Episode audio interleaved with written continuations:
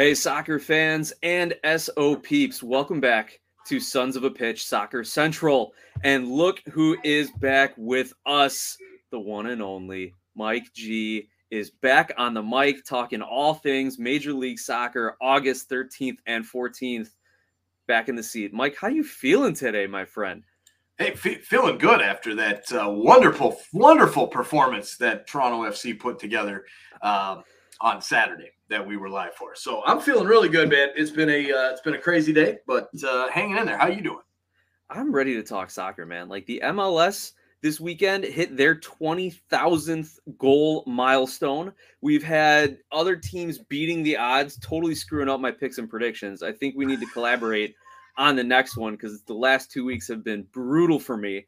Um, but we also had the top teams getting back into the win column after I think seven of the eight top teams last week ended up losing. So uh, we're going to see a little headway there. But before we get into all of that, I want to remind everyone to make sure you are liking, subscribing, sending super chats, sending super thanks. I'm going to enable that right after we get off live here, and you can send a donation our way. Additionally, if you're looking for sponsorships, partnerships, or anything of that sort, you can always reach out to us on Twitter at SOP Soccer or via email at sons of a pitch soccer at gmail.com. And in tonight's show, we're going to recap all the games as we always do, taking live questions and comments from all of our fans here on YouTube. And in the second half, we're going to get back to our team profiles. And what better team to profile this week than the Philadelphia Union coming off a big 4 1 victory against the hometown team of this show, the uh, Chicago Fire? Well, at least of my half of this show, I will say. yeah. My half of this show. Um, and then if we got any stoppage time, we'll be taking live questions and comments. So I want everyone get comfortable, sit back. I hope your drink is poured. We're going to kick it off as always with that intro and let this music get you hyped.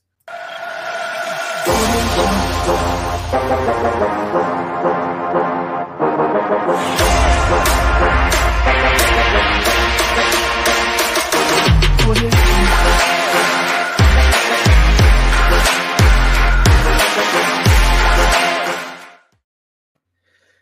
sons of a pitch fans, soccer fans, boys and girls of all ages, we are back once again. It is Monday, August 15th, and we're recapping this weekend in MLS action. We already have a lot of people jumping in the chat, letting us know they are here.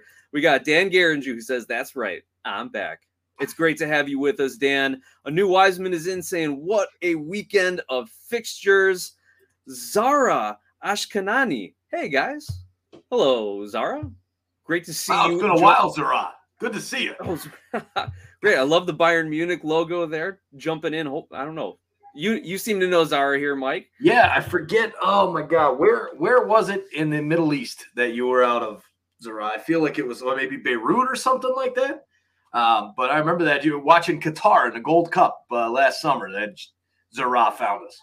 Oh, fantastic. Well, glad she found her way back. Glad he found his way back. We are going to kick off things with our MLS recap. And what better way to start talking about the MLS than with a 2 1 victory in the All Star game over the Liga MX All Stars? Second year in a row, MLS wins the competition. They also win the skills challenge. So, from, from what people are saying, this is like three straight All Star victories, uh, plus all the United States defeats over Mexico, plus all the friendly victories, plus the CC. Mike, are you buying into all of this narrative about how the MLS and American soccer is now equal to and better than Liga MX and everything going on south of the border? No, no, no. Give it, give it some time. Uh, you know, look, I, am glad that they they finally won Champions League. I'm I'm glad that you know we've won the All Star game. You know, all of those things. But come on Eh, there's still there's still a ways to go. It was now if this continues for the next three to four seasons, then I would say yes, it'd probably be complete at that point. But uh, no, it, it's still. I think we're at the point now where it's kind of an equal relationship between the two leagues with Leagues Cup. Like MLS needs Liga MX for certain things, and Liga MX needs MLS. They just do. I mean, it, it's it's it, in the beginning when all this first started, it was like, look, MLS needs League MX. Now it's now they both need each other, and soon it will be League MX needing MLS. So you know, I think uh, I think eventually that'll be the case. But let's take take a slow there. But yeah, Zara from Kuwait. I knew it was something like that. And uh and oh, thanks, babe. oh yeah, you, got a nice little compliment here, professing her her undying love for you via you the go. chat. Um, for all our listeners at home, we've got uh, Allison Guglielmi in the chat saying, "Hey, you sexy thing." Over That's to right. Mike. Wonderful. We also got T Mac who's jumped in the chat. What's up, guys? Glad to hear some MLS talk, as well as Connor McCabe is joining us. Connor knows soccer. And yes, Connor, I am disappointed in your choice of an Arsenal jersey over the weekend. Um, but we got to get into some MLS talk here. We're already in five, five, six minutes in. First game of the weekend were Red Bull New York hosting Orlando City. And Mike, Orlando ends up with the one nothing victory. My takeaways from this is how disappointing Red Bulls have been this summer.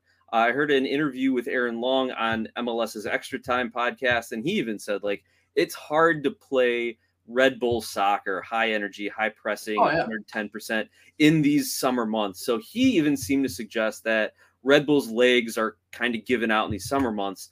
But then on the flip side, you've got an Orlando team who is supposed to be competing for a top four spot in the league and brought brings in Nicholas Gioacchini to bolster their offense. And they win one nothing on this one. Like I'm disappointed in both of these teams over the last two months for their lack of results and Orlando's lack of scoring, especially. Uh, and the one piece of trivia I want to throw out here too is uh, there's a negative eight goal differential for Orlando right now. And in a very tight Eastern Conference, that could be the deciding factor on your playoff ranking. So, Mike, what do you take away from this weird 0 1 victory for Orlando in a weekend where there's just goals everywhere else? Uh, you're going to have games that aren't going to be as high scoring. I mean, look, look at those two offenses. They're, they don't they don't have the the big time goal scores that some of these other clubs have. Uh, you know, before I, before I get into my thoughts there on that, I do want to just say a big shout out there to uh, to Dan and his uh, his kids team. Their LAFC B 2011 white. Congratulations winning that. That's a big deal right there. Well done. Uh, a Super Cup. There you go. So uh, great job to uh, to Dan Geringer's kid. I don't know what you're, but congratulations to you guys and uh, excited for you as well. T Mac, my man, it has been a long time. Good good to see you as well. Mike C 29. How you doing, man? Uh, but oh, look, overall, Orlando they've got a, a washed up Alexandre Pato and uh, you know a couple like a couple other pieces that are that are getting forward now. And they brought in the guy from uh, uh, but I haven't seen much out of him yet. He's still if he is going to do anything, you got to get you know some time together. But uh, overall, the Red Bulls have been have been struggling big time. I, I think they're still in an okay position now that I don't think they have to worry about missing the playoffs if they can right this ship well, uh, you know, in the next few weeks or so. Um, but again, it's the Red Bulls. I mean, uh, are Well, Mike, I think I just lost your connection there, brother. So I'm going to jump right on in and, and move into the next game. Uh, but to finish your thought, you're absolutely right. Red Bulls are in a pretty good position here uh, to to have a decent spot in the playoff. Hopefully, they can get things back together as the fall rolls around, as some of that northeastern weather turns a little bit, and uh, they can get back into form. Uh, the next game on the slate Cincinnati hosting Atlanta in a 2 2 draw. And, you know, this just pissed me off because we had a three team parlay going on. Mike and I agreed on it. And one of those was the Cincinnati victory. We had the other two teams in Toronto and Austin with the victory. Austin was a little shaky. We'll talk about that one later. Uh, but it was Cincinnati and Atlanta that screwed up the three team parlay. Could have, you know, could have made about 80 bucks off of one little wager but that that's my biggest takeaway on a personal note here that cincinnati screwed the parlay up um, but i just wanted to ask fans listeners viewers are did, did we count out atlanta too soon they've been banging a, a few results together and i just I don't know. Like they keep somehow finding a way. These these last minute uh, Andrew Gutman goals kind of put them in. I, I really don't think that they're going to make the playoffs because they dug themselves too big a hole. But they can definitely play spoiler to a few other teams in the standings. And as we always do, we're going to review the standings uh, after our halftime break, and you'll see exactly what Atlanta can do to some of these teams. Meanwhile, Atlanta also has uh, their next three games against Red Bulls, the Columbus Crew, and DC. So maybe they could take a few points, but again, too big of a hole. On the flip side, FC Cincinnati slips down to ninth place in the East despite having nine goals in their last three games. It's a win and two draws. So even FC Cincinnati is starting to slip a little bit. You know, people had said that they are going to regress to the mean. There's that phrase. Some people love it, some people hate it. But uh, but people were saying that Cincinnati couldn't keep up the frenetic pace they were scoring and winning games. Uh, maybe we're starting to see a little bit of a slip on it. Uh, New Wiseman says about uh, about Atlanta. Their attack is awful. Yeah, if you got Gutman coming up and saving you guys late in games, you definitely know the attack leaves something to be desired. Um, also, hey, we got Jason Jardine jumping in on the chat. Jay, great to have you with us. Uh, Mike is having some technical difficulties. He will be back to talk all things TFC in just a minute. So you stick around for that one, Jay. I know you guys will have some fun on that one. Even T Mac says, What a banger from Almada in that Atlanta Cincy game. Yep, Atlanta finding ways to get results, but I think it's too little, too late. There's only about, you know, nine, 10 games left in the season, depending on what your schedule is. The next matchup, we saw New England hosting DC United and playing them to a 1 nothing victory. Carles Gil gets the goal in the 18th minute, just enough on the day. Uh, some news out of New England Carles Gil's brother, Nacho Gil, has actually been working out with the Revs, and they may maybe signing him in the near future. They did free up an international spot thanks to uh, MLS Extra Time for giving, talking about the details on that one. But uh, Carles Gil's brother could join the team. Maybe they're trying All to right, Nick, can you hear me? Raw stuff. Hey, brother, you're back, Mike. Oh my God, I'm back. My screen just gave me the blue screen of death. I think I must have downloaded a really bad porn link or something. I don't know, but uh, whoa. Um, I, I would have gone with you know bootleg soccer stream, but hey man, you you you, you see how many porn, those porn here. links they send to us on our streams, at least for TSI. Um, you know, not not on uh, not on SOP as much. We did get a few though during the Toronto uh, Portland game the other night, but uh, I think yeah. that's been causing some problems with my computer. Anyways, well, back to I gotta say, Mike, we, we're doing something right if we are attracting the adult entertainment spam bots to our website. I think we're getting enough draw and enough share and enough view. But you know, as, as Jay says, he blames Allison for taking up all the Wi-Fi in your house. It's all her fault. Got to be it. Got to be it. Um, you got any thoughts on New England or DC? One nothing victory for the Revs. Um, no, I did not. Uh, I did not watch this game. DC's a tire fire. Uh, Wayne Rooney. It's the, the signing the old buddies from England's not going to work. So maybe try again next year. Um, but yeah, that's uh, that that New England is is not that good either. So kind of a, a match of two troubled teams. The did you talk about uh, Cincinnati and Atlanta at all? Uh, yeah, we wrapped it up right after uh, cool. after you lost. Uh, you know, for me, it's Cincinnati is, is starting to slip, and are they going to regain that offensive firepower? And it's just Atlanta playing spoiler. That to me, that's their storyline. I don't think they're going to make the playoffs, but they certainly can ruin it for some other teams. You got any thoughts yep, on those agreed. two? Um, the one other thing I want to mention about DC, yeah, you're right. Rooney is kind of bringing in some of his guys from Derby County, but you, you want to establish a style of play, and he's changing the style of play. So I understand the moves. I just wonder how that's affecting Taxi Fountas. You know, their star signing, their striker who has, I think he's sitting on 10 goals now this season with a handful of assists, maybe. Uh, I just wonder, they were playing in a 4 3 3. Is that to his strength? Is, are they going to try to flip him if Rooney's in for the long term? Keep an eye on what they do with Taxi Fountas. As good as he's been, I wonder how he fits in if Rooney wants to keep playing a 4 3 3. Now, the next game up, Philadelphia hosted the Chicago Fire. Chicago Fire, who are on a great run of form, uh, but they just run into the best team in the Eastern Conference, and Philly takes them down four to one. Uh, oh, practically a total victory for Philadelphia. Now, rather than cover that game, make sure you tune in on the podcast wherever your pod you get your podcasts, because we've got our good friend and fi- longtime Fire supporter, supporter of this show, John Donovan, will give you his recap on that Philadelphia Chicago game. So make sure you subscribe to the podcast as well, and we you can hear all of our Chicago Fire coverage over there as well. Now, Mike, the reason you're here, the next match of the night Toronto hosting the Portland Timbers. I, I, feel when Toronto does anything against Cascadia, there's a little bit of an extra edge. But this was on a different level, Mike. What were your takeaways from this three to one Toronto victory? Uh, Toronto FC is at a different level right now uh, than they've been at in a long, long time. Uh, this team is really stinking good right now. Uh, and they still have a DP spot open. And this is not your Sporting Kansas City type third designated player spot that's open. This is Toronto FC that just went out and signed one of the biggest names in world football in Lorenzo Insigne, as well as Federico Bernardeschi. Um, not as big as Insigne, but his play on the field has been as big as Insigne, if not better, um, and bigger so far. And maybe he even has more of an impact than Insigne does with TFC. He's been that good.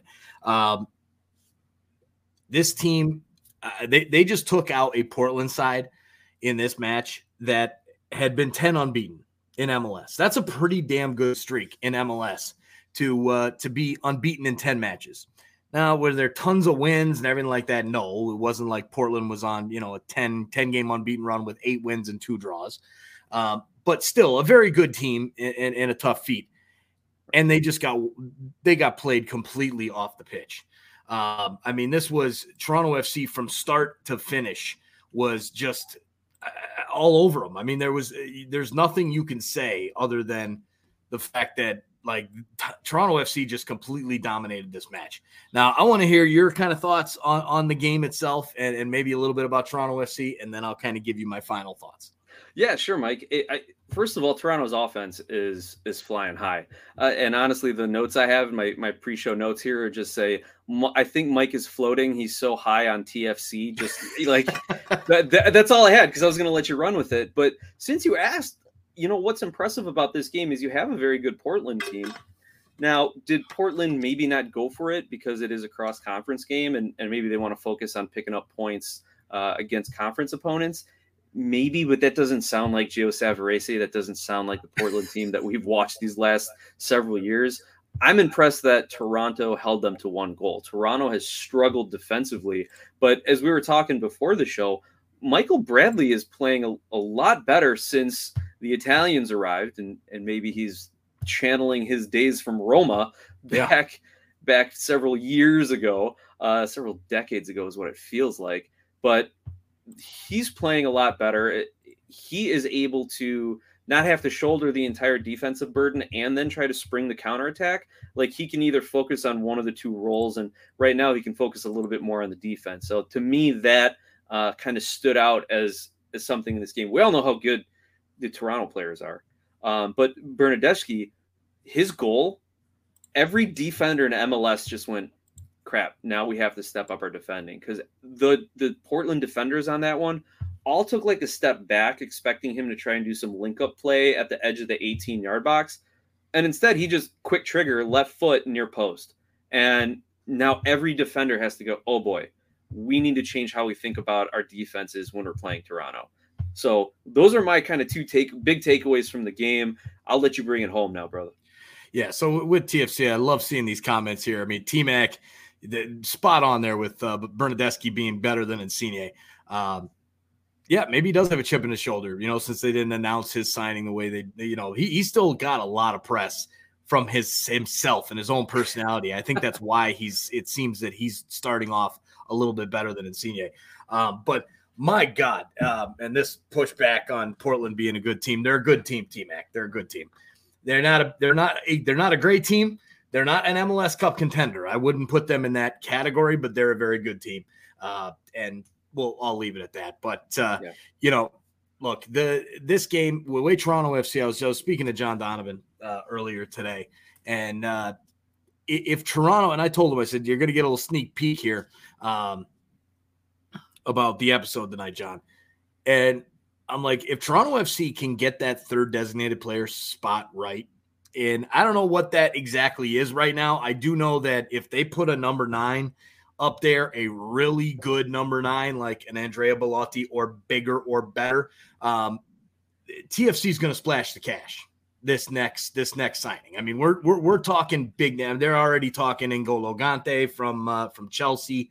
I mean, this we're talking the best players in the world. We're not talking about, oh, can we get a guy coming, you know, on a, you know, on a week, you know, free transfer from, you know, Sevilla. No, we're not talking about that. So um, it, it's going to be huge. It's going to be really, really big. And TFC, if, if they do get that signing right, just cancel the league for the next five years. Forget about it. Toronto FC will dominate MLS in a way that no one has ever seen until the rest of the league can adjust to that and how that whatever the, whether that's the league breaking rules for the Galaxy to let them sign an extra player or however that might be. But uh, anyways, uh, done with that. I want to talk here about some of the comments. But uh, yeah, Jay, the, the the defense, the defense is looking really good because you just added really two huge pieces into that defense in Richie Laryea and Criscito. So I mean, when you've got those those those wing sp- spots now covered and those le- left back and right back spots covered, the center backs don't have to do as much work. So now, I mean, you, Mavinga is I think getting all that crap off his chest about his personal issues and all that kind of stuff, I think that really helped him, as well as then MacNaughton.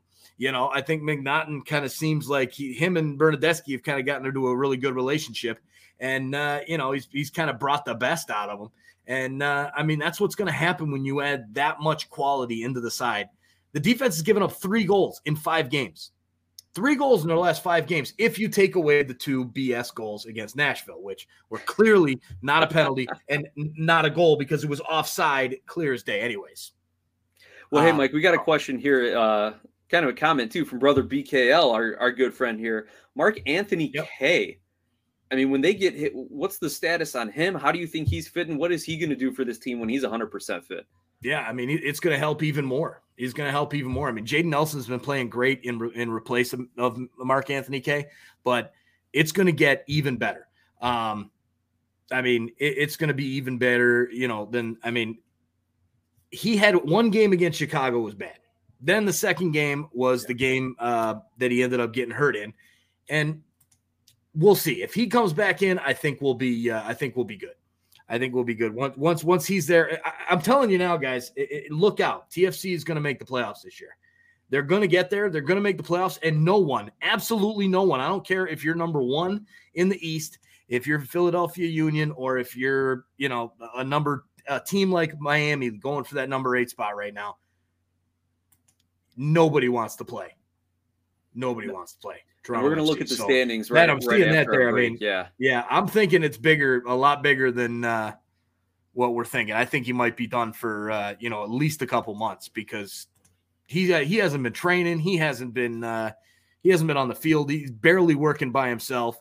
Um, but it's you know we'll we'll see. But that's lookout league. Let's just put it that way. We've put you on notice with the first five games, and and I will just announce this as well. So anytime I'm on the show, guys, I am no longer going to be a like very uh, you know, I'll still put my two cents in on the rest of the league, but I'm mostly a TFC guy now because that's that's what I'm spending my time on. Has been t- watching TFC games, all that kind of stuff. So most of the lives going to be TFC until we get to the playoffs and the World Cup and all that kind of stuff. But well, anyway, let's transition then into into a couple other teams here, Mike. With Connor's question, do you see Columbus and TFC battling for a playoff spot as far as the standings go, um, or do you think Toronto is just in a different conversation than Columbus? You think Columbus is a lock and it's Toronto battling in? Like, what do you think uh, is going to be the status for those teams? Yeah, I mean that's uh, they can't. Uh, you know, you can't really I think there's there there are different levels of the teams. However, with Columbus, uh, they're still only at 34 points, which puts them only one point above a playoff spot right now. Because if they drop, if if let's say the, they had 33 points instead of 34 points, now the second tiebreaker is wins. That would put them right there, just a barely into that seven spot, barely. So they're they've fallen into that category. Um, it really comes down, yeah, as Jay says, Toronto FC's next three games are massive. Um, if, if TFC, I think they're going up against New England, against Charlotte, or not, no, not Charlotte, New England, uh, Miami, and God, I can't remember. But regardless, it's it's it's massive. They, they those are playoff games. Um, it's it's gonna be uh, it's gonna be interesting on that end. But it, it, Columbus, I, I think it's a crapshoot in the East, man. From number four through number seven, we're going to find out who takes those spots probably about maybe the week before, um, maybe the week before decision day, if not decision sure. day itself. Well, even looking at Chicago, so they still have four games, two against New England, two against Charlotte. So that could shake the whole Eastern Conference up depending yeah. on those results too. Um, yeah. And real quick, Mike, the first tiebreaker when it comes to standings is total wins. And then right. the second tiebreaker is goal differential. So I want to make sure that everybody right. knows that as opposed to some of the other leagues out there. Um, right, it is but, different. I, I, actually don't like that myself. Um, but yeah, it is different than the other leagues. I mean, given the cross conference scheduling that we have, I think maybe that's why they, they lean on wins rather than goals. Because if there's a weak team in the West, then you've got Western Conference opponents who are, who are getting them to get maybe two wins to drive up their goal differential. And the one Eastern Conference team that gets to play that team has a huge advantage. So I, I guess I can see it from that sense, and maybe there's more into it, but uh, I don't yeah. think we have the time to get into MLS playoff seeding rules at the, at the moment. Maybe we'll do it in a few weeks. But I'm I'm calling it. We're going to take TFC off the board here. We're going to move into the next matchup, um, and it's Miami who defeat New York City three to two. Uh, Miami, I'm a little surprised. I think though this is a great like first round playoff matchup. Like if we could get a New York Miami East Coast Big Apple, you know, South Beach rivalry going, I think that would be fantastic. Uh, Pozuelo gets two goals on this one. Mike, Mr. TFC, how you feel about Pozuelo getting a brace for for Inter Miami here? The guy, the guy is the guy's a baller, man. I mean, Pozuelo is a hell of a player, and, and it, I knew it would it would only be a matter of time before he started bagging some down there in Miami. He already bagged the girlfriend in Miami, so he's you know now he's just doing the goal part. So Priority. give it time, he's going to tear it up. Nice. I, I wanted to make a comment too about Miami's other goal scorer, Ariel Lassiter. He's actually in his seventh season in MLS. He started four with the Galaxy, two with Houston, but this is his best statistical season yet. He's got two goals, three assists.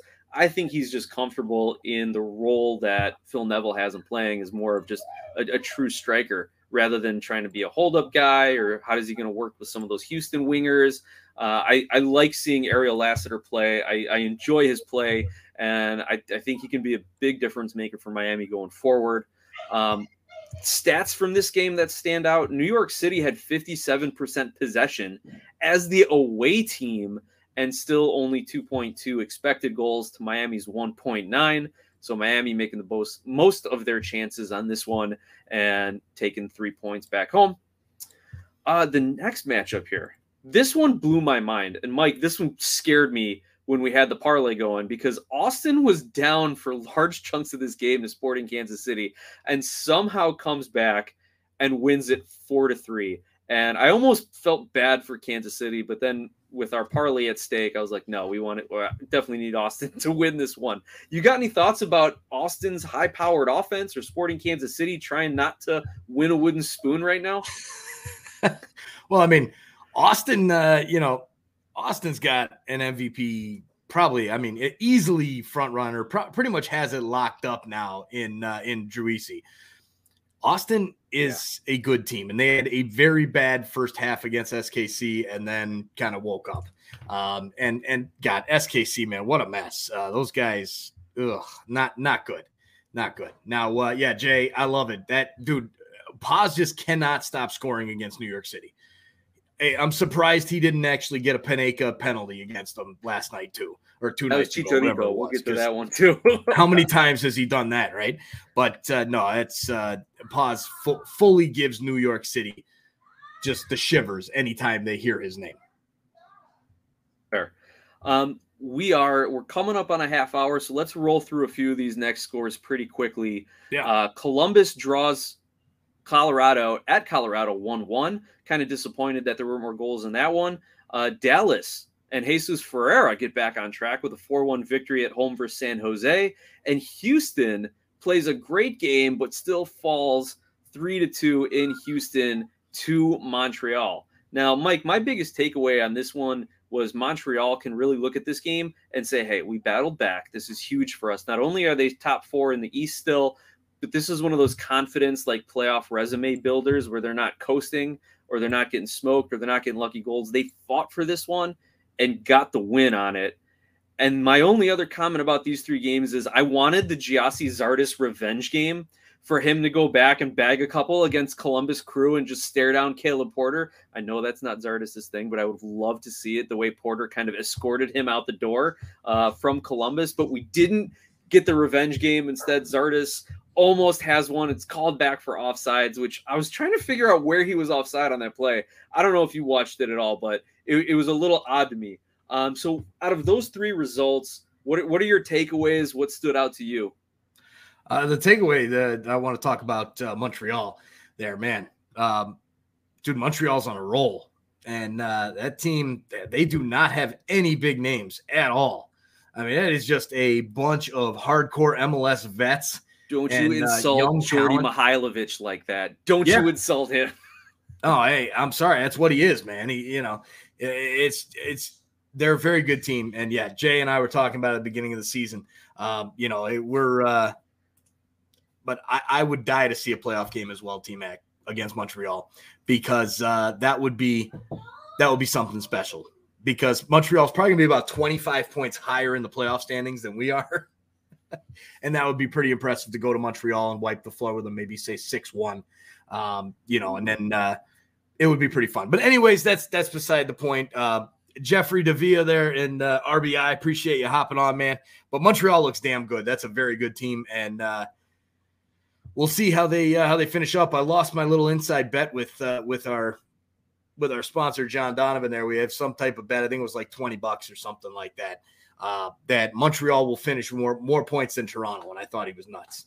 Um, and uh, you, you got me there. So I, th- I think that was that Jordy Mihailovic play, watching him play for the Fire all those years. Um, anyway, rolling down the slate of games, we're, we're wrapping up the Saturday games. You had both teams in LA with five goal victories. The Galaxy 5 2 over Vancouver, LAFC 5 0 over Charlotte.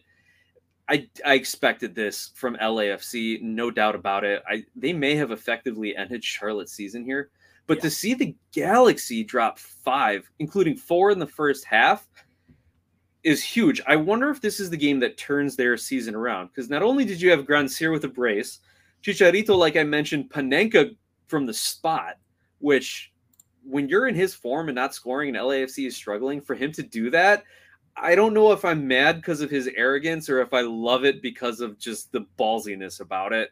Uh, I'm somewhere in the middle right now. Uh, Efraín Álvarez even gets on the scorecard, and, and your boy Brandon Vasquez finds the net for LA. I mean, they were up 3 nothing at 30 minutes. Mike, is this the turnaround that the LA Galaxy needed? Are they going to rise up the standings now and, and keep a playoff spot? Ah, no. I'm gonna go with no. um, they, they're just they have too many too many rough pieces, man. Um, you know, eh, the Galaxy are a good team. They'll make the playoffs, or they'll fight for one of those low end playoff spots. They might win a game or two, um, and, and and then get knocked out by LAFC or you know get upset in some crazy matchup. I mean, this this team has lost to some really bad teams this year as well. So Yeah. You know maybe they you know they lose to a team they are supposed to beat. They they work to be the two or three seed, but lose to the six or seven seed like an RSL coming in on a five game run, and they get you know they lose. So um, you know the, the galaxy have have been yeah like dan says man hot and cold like crazy hot and cold um i want to see la galaxy do well just because of Vanney and and basically like the mls cup champion toronto fc 2017 like we could just put a little galaxy logo here and then cross out the one seven and put the two two next to it um you know because that's what they are i mean my god you got raheem you got raheem edwards in there you got uh, you know, you got Marky Delgado, Victor Vasquez. Uh, you know, there's there's just a bunch of guys on that team, and uh, you got Greg Vanney, and he knows how to coach those guys. So, Yep. um, I think LA is going to be okay, but I don't uh, I don't see them doing too much crazy. Unlike LAFC, on the other hand, yeah, I think they did just end Charlotte's season. I think they're pretty much done and dusted, um, and that's good news for TFC uh, from that standpoint. But um, LAFC is just on a different class. They, they did this without uh, without Bale, without Chiellini. They didn't need them on the field. Uh, Right. That team is something special right now, and I think the Western Conference. Uh, the only team that I think can give them a, a, a trouble in the playoffs in the Western Conference is Seattle, and we don't If even know make if it. Seattle's going to make it in. Yeah, I, I I think uh, I'll go Austin, man. If if somehow Austin slips to that third spot, or you know, and, and maybe they get a conference semifinal matchup or conference final matchup, just because they can match them offensively. But you're right, LAFC is on another Dude, defensively, right Austin now. would give up. Austin would give up twelve goals. true. That, that, that's it, right? Like, what is it? What's the final score going to be? It's going to be like 12-7 LAFC over Austin, right? Yeah. Yep. Um, and then it'll and then and then it might look something similar if TFC get in. You imagine a TFC Yeah. LAFC final. I mean, with those two defenses, oh my! Gosh, I think dude. you got to give the edge to LAFC in that one because they do have a little bit better of a back line, um, at least center back wise. But my God, that would be just wild. I mean, I you, finals are usually low scoring, but that would that one would have to be at least five four. Yep, and and here we've got the Hany Mukhtar stand jumping in on the chat with the Oh, sad God. face. That's the perfect transition to the last couple games for the weekend here. Nashville falling at home two to one to the Loons of Minnesota, and then RSL on the road in Seattle with a two one victory. So a couple of road dogs here. Maybe Minnesota's not not an underdog in that game because of how well they've been playing, Oh, they were but but cleaned at up nice, Nick. Nashville, Cleaned up nice. yeah, right. Like Three- these, these two road dogs. Yeah. Hundred there you bucks go, on uh, on Minnesota turned into a three hundred eighty bucks last night. That was a Yeah. very nice nice play. and and that's what screwed my picks because I figured Nashville can't be this bad for this. Dude, Nashville's got to bounce home. back sometime. They've got to bounce back sometime. Yeah, I figured at least a draw against Minnesota, but Minnesota is is what unbeaten in nine, and those are They're like seven, well, six or seven wins or something like that. Reynoso's playing like an MVP candidate. My thought on Nashville here, and you saw him live, Mike.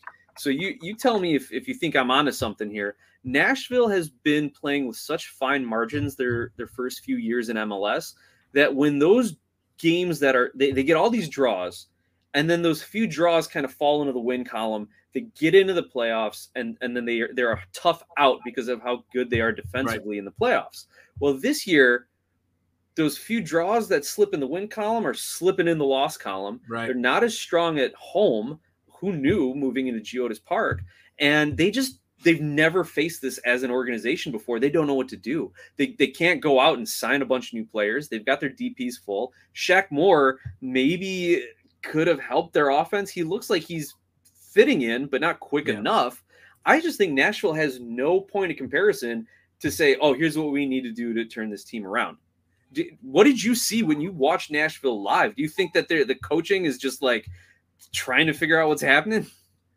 No, they're they're way too one dimensional. That team, um, they, they were just way too one dimensional. All they all they are are set piece threats. That's it.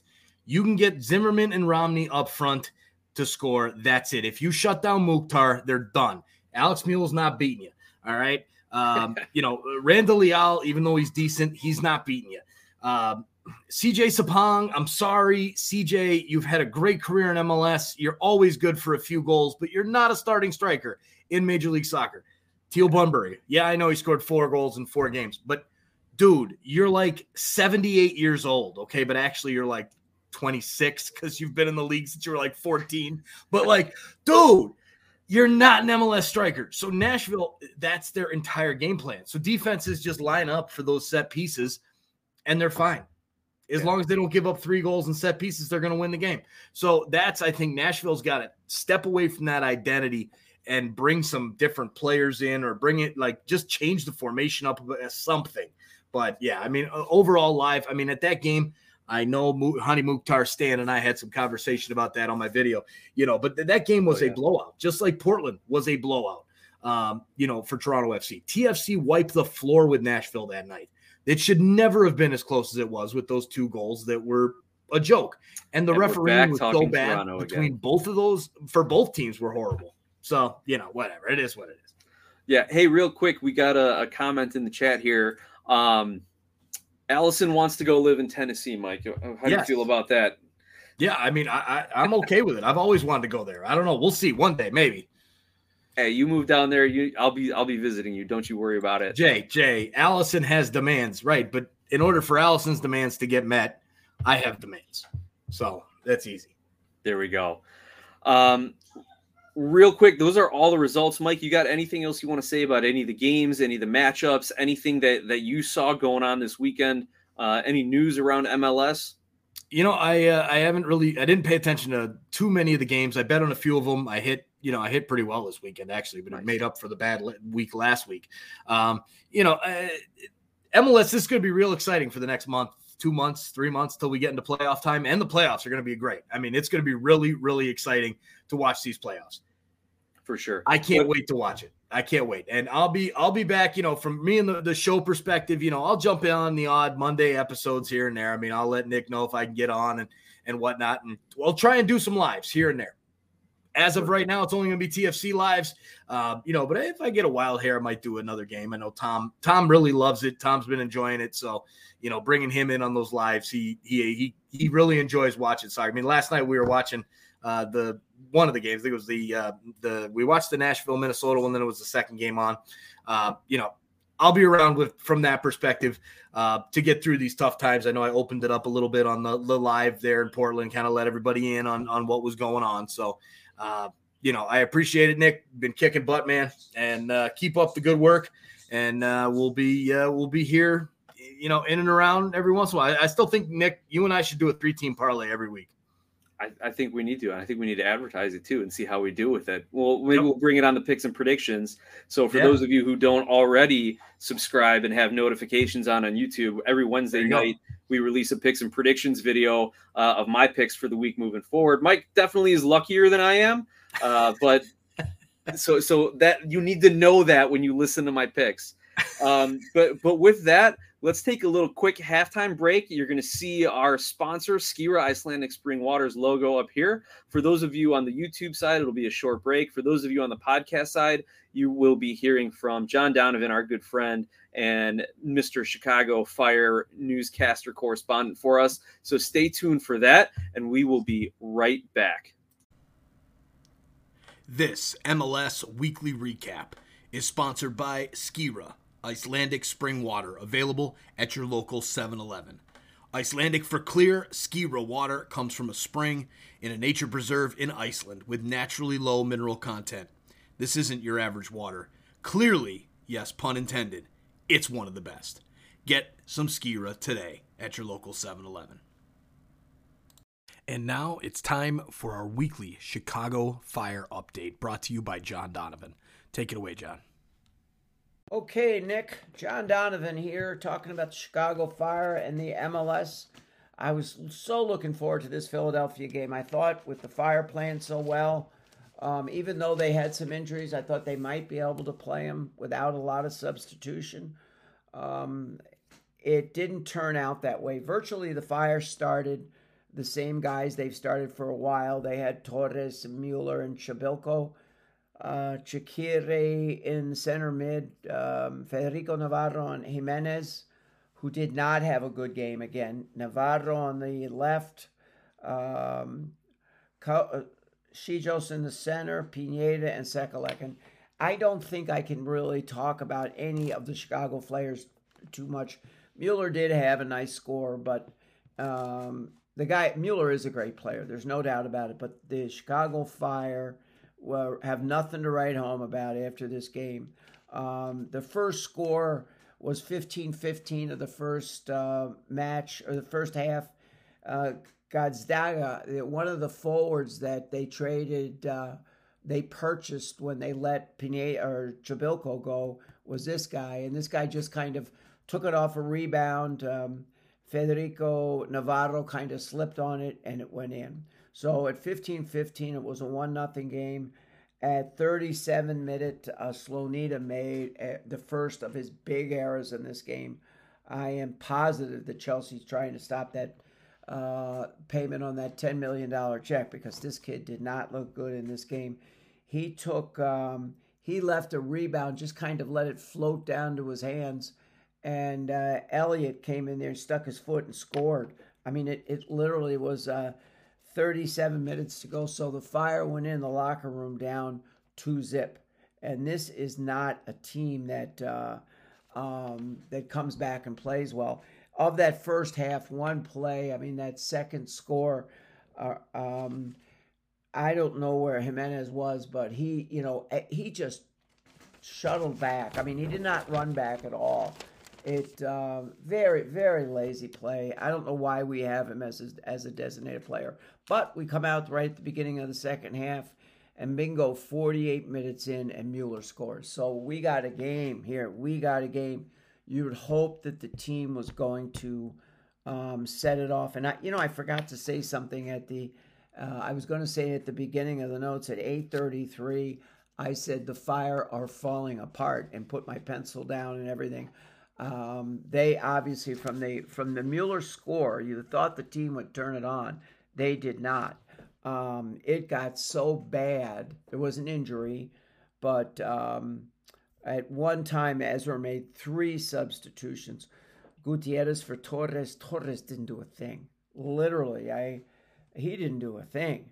Um, Duran for Przybylko. I thought Przybylko played relatively hard. You know, he played there for three years, so you know he wasn't going to give a hard effort. But Duran got in there and all the whole game right away he starts uh, monkeying around with the other team rather than playing the game of soccer. Um, we, we don't want to look at an 18 year old and a referee and a uh, crazy Venezuelan sitting there fighting in the middle of the game. We, we, we tune in and watch the game to watch the beautiful science of soccer. So this kid Toronto, he had a great Toronto game. He scored. He probably does have more skill than Przybylko, but uh, I personally I bring up that Baeza kid from uh, the the second team uh, who played. I think he was from. Uh, I think he played for Indiana last year. In fact, I know the kid is playing for Indiana this year. But he played for Indiana and he's scoring goals and he plays like a like like he's a 22 year old guy, not like he's a little kid. So um, it, it you know right now where are the Fire? The Fire lost this game. They're not in the playoffs right now. Um, when you look, they they have. Uh, you look at the coaching is what I'm trying to look at, and they got who's coming up behind them right now. It is tough. Um, they they have uh, Miami, New England, Bradley at Toronto, Pat Noonan at Cincinnati, uh, from uh, all these guys, these good co potential coaches are chasing Ezra, and let's see what Ezra's got. Right now, he he has to make some move at that center midfield spot. He can't, you know uh, now with Gimenez out, he's got to put Pineda up at the midfield. I don't think he has a choice, and he has to fill in that center fullback spot. You you know these guys are paid to play soccer. You got to put Parks out there. I believe. Um, I'm shocked that uh, Heitz didn't go out and get us a, a defender. He got nobody in this transfer market. So by not making a move, especially with Terán hurt with a um, a hamstring issue, and and this kid has had problems with ankles and hamstrings before that have made him lose out on a year. So you've got Czichos back there. Um, you have Bornstein, who's 37 years old. You have Sekulić, who's not playing well at all. And you got Navarro, um, who that's the only position he plays. He's doing all right, uh, potential card guy all the time. I don't know where the fire, not picking up a defender was really a classic mistake. Um, I've heard through the grapevine that uh, uh, Mansueto likes Heitz, and why I don't know. If he resigns him, it's just like we've had forever at the fire. It's all the same. Our last owner um, probably was a little bit better than this owner. I mean, he signed some names we had heard of he seemed to have a you know he was crazy, but uh, I'm not impressed right now. They they go. I think they play New York and Chicago next week. Now New York is struggling a bit once they lost Tata uh, and their coach. They have not. They're in third place right now, but they've been falling. So maybe the Fire have a shot at home. Then they go to New England. So they've got some rough games coming ahead with them, and they're they're a hurt team right now. Um, they've got to find out whether these young kids can play. I I would play Parks, start Parks at the defense on that. Okay, Mike. Okay, Nick. Great show as always. Love doing this. I'll see you next week. Thanks for that Chicago Fire update, John. We'll talk to you next week. All right, soccer fans and SO peeps, we are back for the second half of our show. Man, that first half had a lot of stoppage time as always. It was great having Mike with us. Remember, you can send him a message anytime at SOP Soccer on Twitter. DMs are open. You can email us podcast at sons of a pitch soccer.com or sons of a pitch soccer at gmail.com. So, Mike, Always a pleasure having you with us, brother. But now we got some business to take care of. We only got about 15 minutes left of the show. We want to quickly look over the standings before we get into our Philadelphia Union team profile this week. And looking at the Eastern Conference, you have the Union atop the standings on 48 points, followed by Montreal, New York City, and Red Bulls. Rounding out the playoff spots, Columbus, Orlando, and Miami. I'm shocked that Orlando is still sitting in that sixth spot and Miami as well in seven, despite this just horrendous goal differential. Gives me as a Chicago Fire fan a little bit of hope. But looking from the fifth spot, 34 points, down to the 13th spot of Atlanta United, you have five points separating like the entire Eastern Conference. Now, looking at the Western Conference, no surprise, LAFC atop with 54 points, Austin right behind them with 48, Dallas and Minnesota rounding out the three and four spots. We have RSL, the Galaxy, and Nashville in five, six, and seven. So Nashville just holding on to the tiebreaker with Portland because they have that one extra win. Portland and Seattle at eight and nine, just looking, just creeping up behind Nashville. A few more bad results for Nashville, and they could see their season go down the toilet real fast. In the meantime, you still have Colorado, Vancouver on 31 and 30 points, trying to win a couple games and jump over Nashville, LA, and Portland to get in the playoffs. So that is your current standings. Now, like I said, and I love this comment from Hany Mukhtar Stan, how TF, how the F are we in seventh? I guess you started off the season that well. That's the only thing I can say because Nashville's not playing like a playoff team right now. That's for sure. Now we are actually looking at the Philadelphia Union as our team profile. And sorry, let me put the standings back up there so everyone can take a look at those. Um, we are looking at Philadelphia Union as our pro as our team profile this week. Eastern Conference leaders, maybe one of the only teams that could challenge LAFC and Austin in an MLS Cup, uh, just because they have been doing it on offense and defense this season, right? The Union are coming off of a 4 1 victory against a, a hot Chicago Fire team, pun absolutely intended. So the, the they've proven they can do it against the best and some of the middle teams in the Eastern Conference. They're still a threat for the supporter shield. So let's take a look at how the Union have gotten to this point. They've got 13 wins, three losses, and nine draws on the season. But what's telling, eight wins and five draws at home. They haven't lost a home game. That is a recipe for success in MLS. Plus 26 goal differential, second best in the league, 45 goals scored which is tied for first in the East with NYC. 19 goals allowed all season, which is the best in MLS. The Philadelphia Union have the best defense in the MLS when it comes to goals allowed. Did you hear that? Yeah. Additionally, they've got offensive leaders on the team. Kai Wagner, Wagner, Wagner, Kai is tied for third in MLS with assists. And he's also, though, being rumored to be making a move to Europe sometime soon. He's expressed his wish to go to Europe. He's been tied with some Bundesliga clubs. He's also been tied with Leeds, uh, who hasn't been lately, uh, and West Ham in the English Premier League. Now, Wagner's also sixth in the MLS in key passes. So not only is he getting the assists, he's creating tons of opportunities and keeping Philadelphia's offense rolling. They have Daniel Gazdag, who's tied for seventh in the MLS on the goal scoring list with 12 goals, and he's also got six assists of his own. So you've got Wagner, Gazdag kind of running the offense. The Union are third in the league on expected goals, fifth in the league on expected assists, and they're only doing it with one DP, uh, Michael Uhre or Mikel Uhre, right? So their offense is clicking, one of the best in the league right now. They're also doing it on defense. Their center back Harriel and their D mid Flach are top 10 in the MLS in tackles. And no other team has two players in the top 10. I think Red Bulls have like maybe three in the top 20 just because of the style of play they have. So their defensive players are really playing well. Also, Andre Blake, their goalkeeper, has the best save percentage in the league 83% save percentage. So they're getting production from all over their defense, especially captain Alejandro Bedoya. He's that calming presence in the back. He's that leader on and off the pitch. He is a guy that every franchise needs if they're going to want to have success.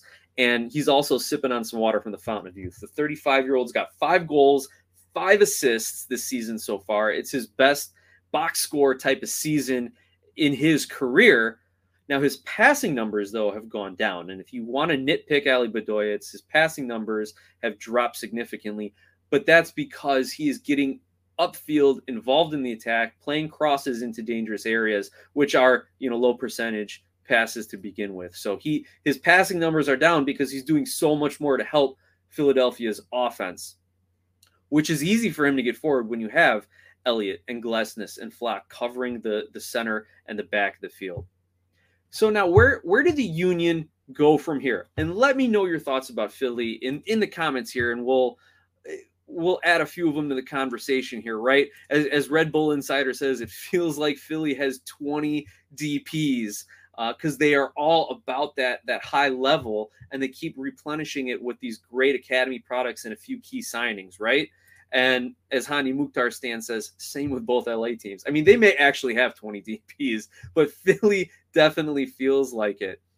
T Mac says Philly fleeced Miami for Carranza. Yeah, I mean Miami was kind of forced to start making some moves, uh, but the, absolutely they they got Carranza on good value.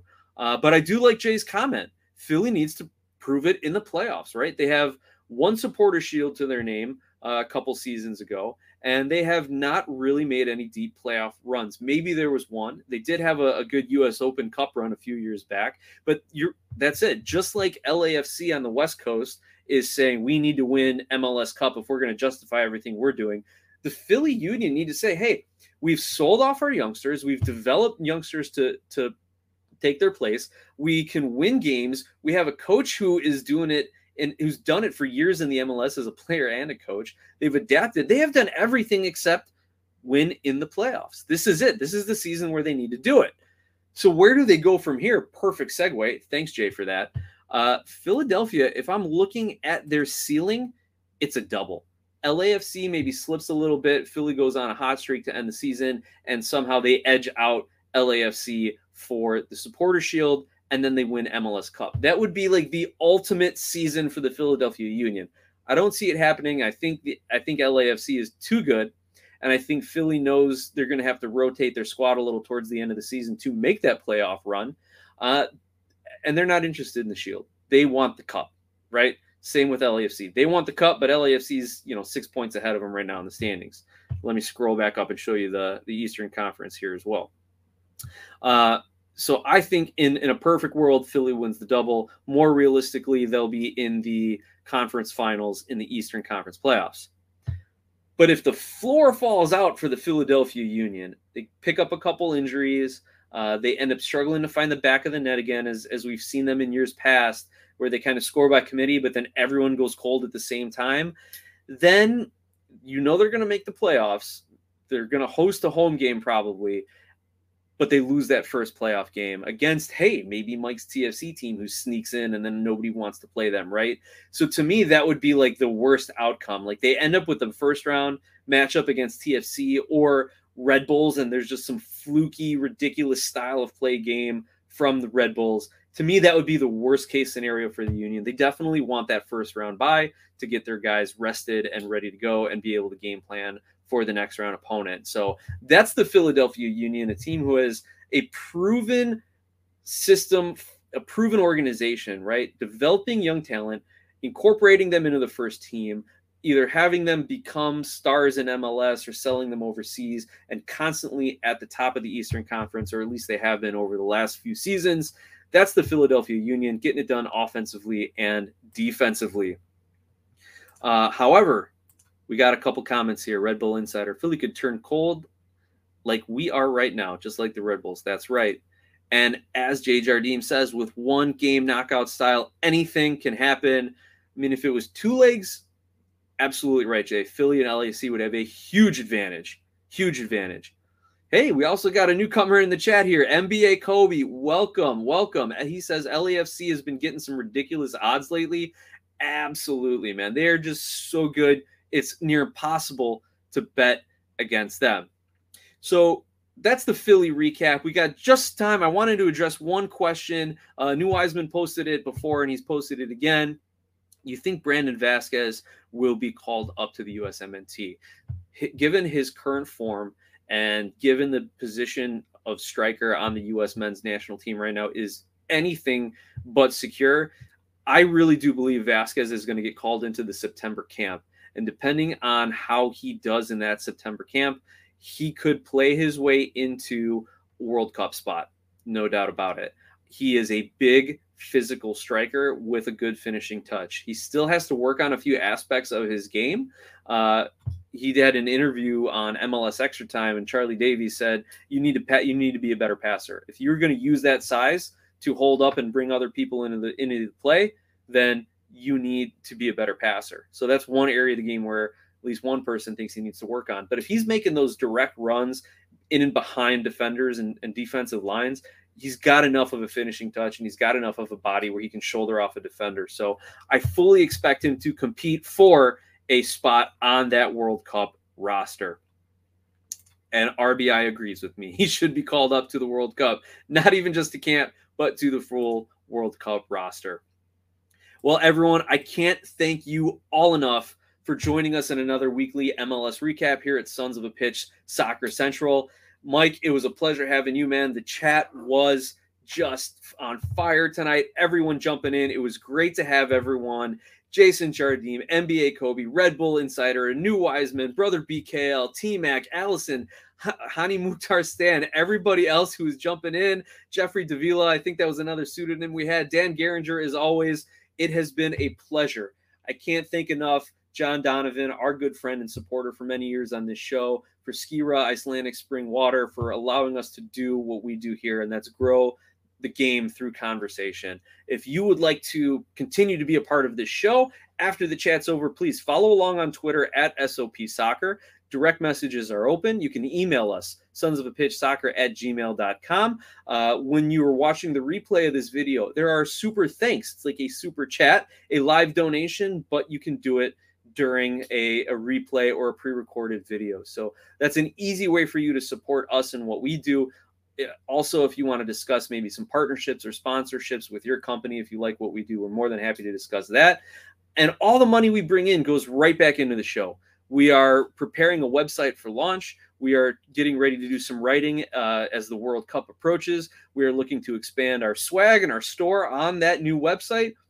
So all the money we bring in goes to that, as well as the various, you know, StreamYard, broadcasting fees, account fees, hosting fees, all that good stuff. So it's not like we're we're going out and having drinks every night with with SOP money. Uh, we are actually putting this back into the show. So I want to thank everyone again. I, I, appreciate all the the great chat, the, the great support in the chat. You guys are awesome. Thank thank you everyone. I, I really appreciate it. It's good to know that we got such a great community here. So with that, I will say good night. Enjoy all the matches this upcoming week, and we will see you next time on Sons of a Pitch Soccer Central.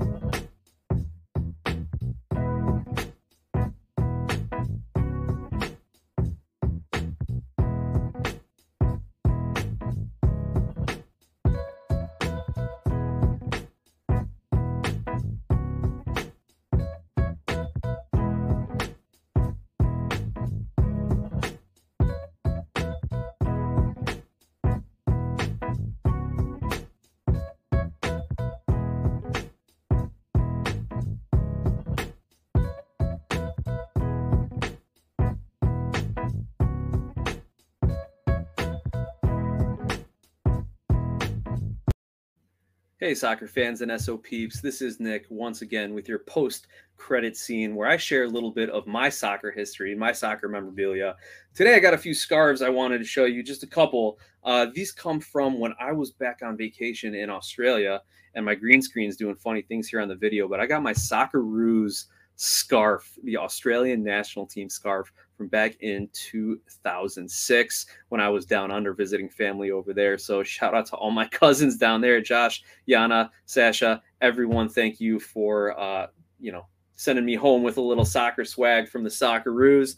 And my other scarf that I wanted to show off, keeping it international. This was a beautiful gift that my wife gave me. And, and again, the green screen's going nuts because we have um, Sporting Club de Portugal, CP, Sporting CP, the team out in Lisbon. My wife was on a work conference overseas, and and God bless her, she she remembered my love of soccer while we were there. So I've got my Socceroos scarf, I've got my Portugal scarf.